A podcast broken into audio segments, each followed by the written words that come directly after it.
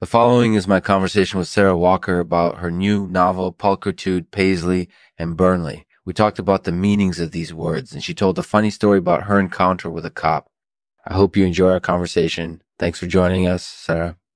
This episode is brought to you in partnership with Plaster Victimizer. Lexman Artificial is a mind blowing new crime thriller that will keep you on the edge of your seat. Don't miss out. Visit plastervictimizer.com to find out more.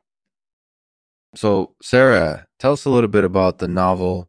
Pulchritude, Paisley, and Burnley is a novel about a woman named Paige who moves to an old mill town in North Carolina after her husband dies.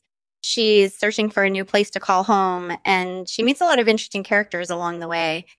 What do you think the words pulchritude, Paisley, and Burnley mean?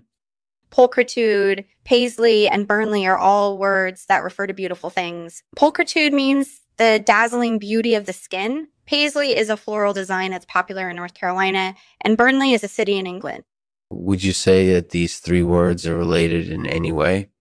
I think they're all related in that each word refers to something that's beautiful and radiant. They all evoke feelings of warmth and comfort.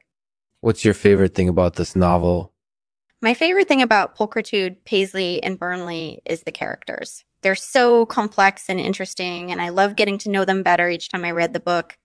Do you have a funny story involving a police officer that you can tell us about? Sure. So I was out walking my dog one day and I saw a cop car driving down the street. I walked up to him to say hello and he tensed up so much that my dog freaked out and ran away. I'm not sure what got into him, but he was really pissed off at me. That sounds like a funny story. Thank you for sharing it with us. Thank you. I enjoyed telling it. Thanks, Sara. We really enjoyed talking with you about the novel.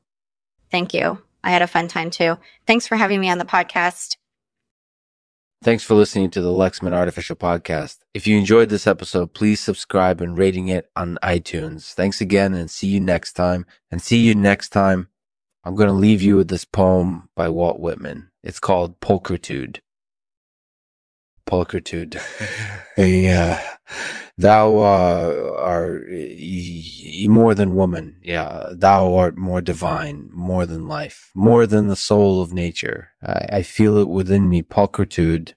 I feel it all around me. Uh, vital fire I live by that makes me strong, yeah, and very happy in its light. Passions are its fuel, and each emotion brings its quota of strength, joy, and love. The heart's deep loves, the mother's tender care, the boyish joys, the manly hopes and fears. Mm-hmm. But these are nothing to its grandeur. Mm. Um, these are nothing to its grandeur. As long as pulchritude is with me.